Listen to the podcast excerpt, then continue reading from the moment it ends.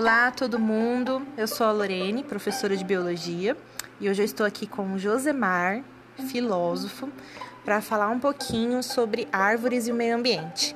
Então, pensa naquele dia que tá, tem muito sol e muito calor. Quem não gosta de se esconder sobre os galhos das árvores e, e as folhas? Né? Quem não gosta de ficar debaixo de uma boa sombra de árvore? Você já ficou embaixo de alguma boa, de alguma boa sombra, Josemar? Ah, já fiquei sim, embaixo de uma boa sombra, onde passa um ventinho. É muito mais gostoso ficar embaixo de árvore do que ficar dentro de uma caixa de concreto quando está fazendo calor, né? É verdade, também acho. Então, essa sensação de bem-estar que a árvore proporciona, que a sombra da árvore proporciona, ele pode ser sentido dependendo da espécie da árvore, né? Cada espécie com as suas características, mas no geral, ele pode ser sentido até 50 metros do tronco. Você não acha isso interessante? Ah, eu acho. Eu sempre pensei, e agora está ficando cada vez mais forte, que a árvore é tipo uma espécie de alma do mundo, né? Parece que a gente está sempre abrigado embaixo das árvores. E, e, eu acho que a gente tem que reaprender isso agora, né? Então, um dado bem interessante é que a Organização Mundial de Saúde ela considera índices abaixo de 30% da umidade relativa do ar bem perigosos e que oferecem vários riscos à saúde. O interessante é que Dependendo da espécie da árvore, quando você está a até 10 metros do tronco da árvore, essa umidade relativa pode chegar até quase 100%. Quando você se distancia um pouco mais, essa umidade relativa fica em torno de 89%. Então, as árvores elas contribuem muito para aumentar a, a, a umidade do ar.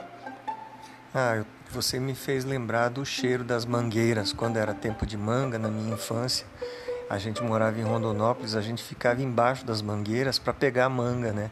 Só que às vezes a gente ficava lá, distraía, brincando, ficava a tarde inteira, porque era muito gostoso mesmo, realmente.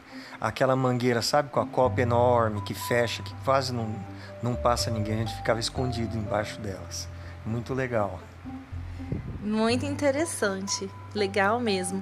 Essas gotinhas de ar que a árvore acaba transpirando que ela consegue bombear do solo, é o que vão proporcionar essa sensação de conforto. Então, quanto mais arborizada uma cidade é, maior é a qualidade de vida dos seus habitantes. Por quê? Porque as árvores elas vão produzir sombra, reduzir a temperatura, diminui a poluição urbana, amenizam a poluição sonora. Essas são algumas coisas, alguns benefícios que as árvores nos trazem. Como que é o local onde você mora, Josemar? Tem muita árvore? Como que, qual que é a sua experiência em relação à árvore e urbanização? Ah, eu moro perto de uma pequena reserva florestal atrás da minha casa, né? atrás do condomínio onde eu moro é, tem uma pequena reserva florestal. É muito claro quando está é, quando tá amanhecendo e quando está é, o sol se pondo, vem um, um, sentimento, uma impressão de umidade lá do matinho, além da gente escutar os pássaros pela manhã, né? Imagina, tem até seriema perto de onde eu moro. E olha que eu moro perto do centro da cidade, né? Essa é outra característica interessante, né? Que as árvores atraem certos tipos de animais. Então isso é muito legal ter essa vivência. Então, uma árvore bem grande, litros de água em um único dia.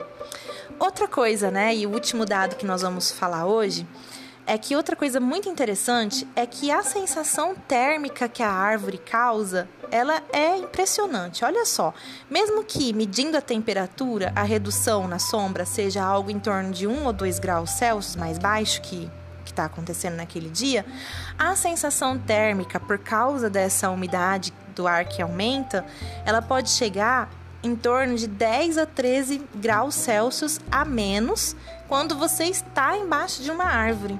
Então, essa sensação de frescor que a árvore causa é realmente algo muito agradável.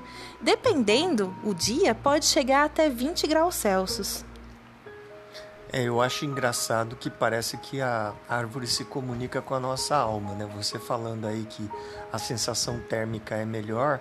Eu, quando estou embaixo de uma árvore, quando está calor, eu estou me, me escondendo assim do calor embaixo de uma árvore, é, estar debaixo de uma árvore é uma, é, dá uma impressão que me acalma. Não sei se é uma, uma, impressão meio fantasiosa, se é recordação da minha infância ou se é alguma coisa ancestral. Mas é muito bacana isso, né? Toda essa impressão de estar seguro perto de uma árvore. É realmente bem interessante, né? E agora a última coisa assim que eu gostaria de perguntar para você, Josemar, é se você tem árvore na sua casa e que tipo de espécies de árvores você tem caso você tenha. Ah, eu estava até pensando como que eu ia encaixar isso. Eu tenho algumas árvores, tem, é, tem bastante planta na minha casa, porque a minha esposa é fã de planta. Tem tempero também, um monte de temperinho que a gente disputa palmo a palmo com os gatos, mas é, é tem bastante árvore frutífera. Quer dizer, para uma casa pequena como a nossa, tem laranja, tem limão, tem caju é, tem acerola e tem um pé de jabuticaba. Imagina, esse pé de jabuticaba, quando eu plantei, eu tenho uma amiga psicanalista que falou: ha, ha, ha, ha, você mora perto do mato e você plantou uma jabuticaba, você não vai comer uma jabuticaba porque os passarinhos vão comer tudo.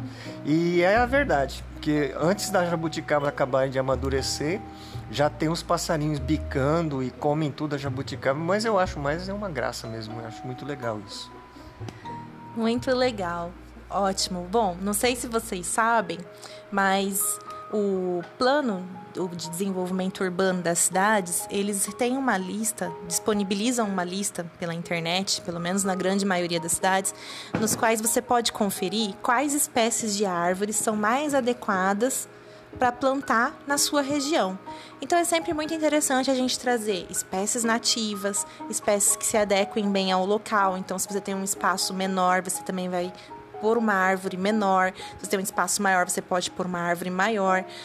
Árvores frutíferas, como o Josemar falou, mas desde que se adequem à sua região. Então, isso também é muito interessante porque você vai estar contribuindo com a fauna e flora local, né? Com o aumento da biodiversidade do local, aumento e manutenção da biodiversidade do local.